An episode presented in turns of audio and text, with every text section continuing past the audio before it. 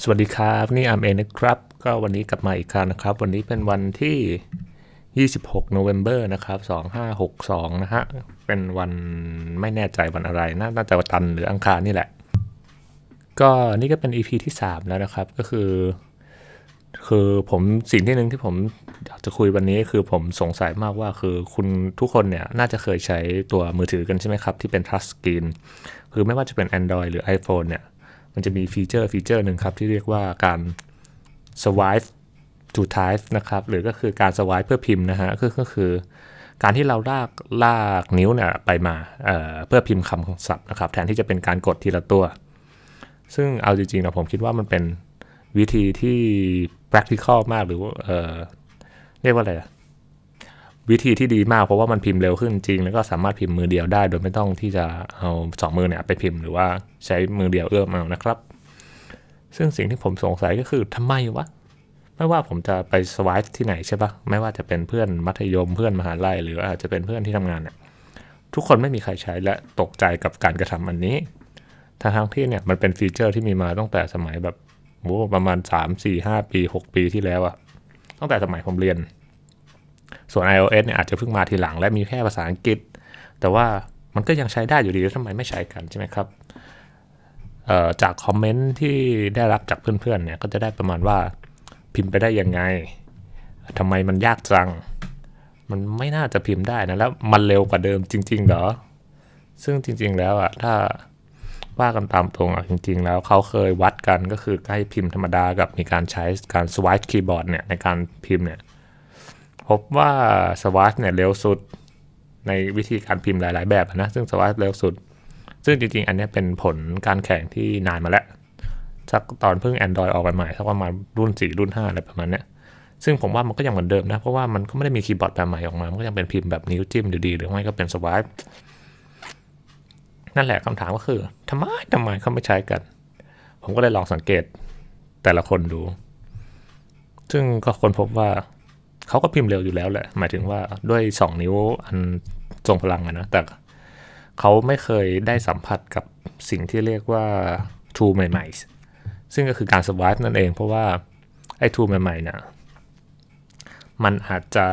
ใช้งานลำบากหรือว่าใช้ยากในช่วงแรก แต่ว่าเมื่อคุณคุ้นชินแล้วเนี่ย มันก็จะใช้ได้อย่างรอดปลอดภัย เพราะฉะนั้น วันนี้ก่อนอื่นเลย ผมขอโฆษณาว่าการสวายบนคีย์บอร์ดเนี่ยมันดีจริงๆ ให้ไปลองนะครับ คือถ้าเกิดไม่รู้จะพิมพ์หาหรือว่าไม่เข้าใจว่าใช้ยังไงเนี่ย ลองพิมพ์คำว่า S W I P E นะครับ เป็นการอ่านว่า swat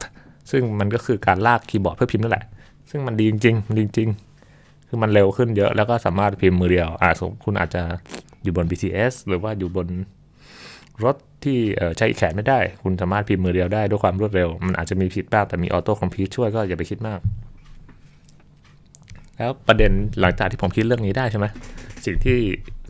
คิดได้ขึ้นมาอีกก็คือ นี่มันเป็นเรื่องที่ค่อนข้างจะทั่วไปมากๆ ก็คือเคยได้ยินคำกล่าวที่ว่าแบบคนแก่แล้วไม่ยอมใช้ทูใหม่ๆ ใช้แต่วิธีเดิมๆไหมครับ ซึ่งนั่นแหละ มันคืออันนี้เลยเว้ย ซึ่งจริงมันไม่ใช่เรื่องผิดนะ เพราะว่าสิ่งที่ทำให้เขาใช้ของเก่าๆหรือว่าใช้วิธีแบบเก่าๆ เพราะว่าเขาคิดว่ามันดีอยู่แล้ว ซึ่งถามว่ามันดีไหมมันดี แต่มันมีวิธีที่ดีกว่า เพราะว่าถูกคิดค้นขึ้นทีหลังและด้วยเทคโนโลยีที่มากขึ้นนะครับ ซึ่งถ้าเป็นคำแนะนำที่ให้สำหรับคนที่ไม่เคยไม่ค่อยได้ลองทูใหม่ๆเนี่ยผมแนะนำว่าให้ให้ลอง อย่างเช่นลองคิดดูนะครับว่าสมมติว่าคุณเป็นยุคมนุษย์ยุคขวาน ยุคขวานที่ใช้ตัดต้นไม้เนี่ยสมมติว่าคุณสับมาอย่างเงี้ยเป็น 10 ปีละการสับเนี่ยมันก็ดีใช่ไหมเพราะว่ามันก็เร็วดีไงถ้าเทียบกับเราต้องหักต้นไม้ด้วยมืออาจจะถีบเอาหรือเอาหินทุบอะไรก็แล้วแต่เนี่ยซึ่งมันก็ดีถูกไหมแล้วมีวันหนึ่งเนี่ยมีเลื่อยเข้ามา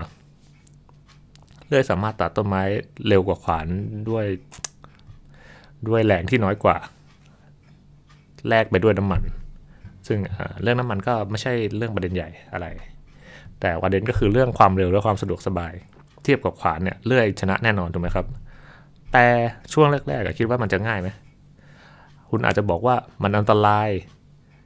เดี๋ยวโดนคนทำยังไงหรือเออเปลืองน้ำมันหรือเปล่า หรืออ่าก็อะไรประมาณนี้อ่าก็คือ คุณไม่ได้ลองใช้แต่ว่าคุณเห็นข้อเสียของมันก่อน เพราะว่าคุณก็คิดว่าแบบเดิมก็ดีอยู่แล้วทำไมเราจะต้องไปเรียนรู้วิธีใหม่เพื่อปรับเปลี่ยนด้วยหนำซ้ำยังจะลำบากอีกก็คือแทนที่จะได้เอาขวานไปสับเนี้ยเสร็จไปนานแล้วแต่ทำไมจะต้องมานั่งเรียนรู้เรื่อยเพื่อให้มันเสียเวลามากกว่าเดิมด้วย ซึ่งมันก็ปกติแหละ แต่ผมว่าก็อย่างที่เห็นก็คือสมมติถ้าเกิดเราได้ลองเนี่ย ก็จะพบว่าเรื่อยมันเร็ว มันได้ผลผลิตเร็ว ซึ่ง นั่นแหละครับก็คือมันก็ใช้ได้กับทุกเรื่องแหละสมมติว่าเออมีคนไม่เคยใช้ เรียกว่าอะไรดี Excel มาก่อนเขียนตารางด้วยมือเนี่ยการเขียนตารางด้วยมือมันก็เป็นการจัดการเนื้อหาที่ดีใช่ไหมครับ แต่ว่า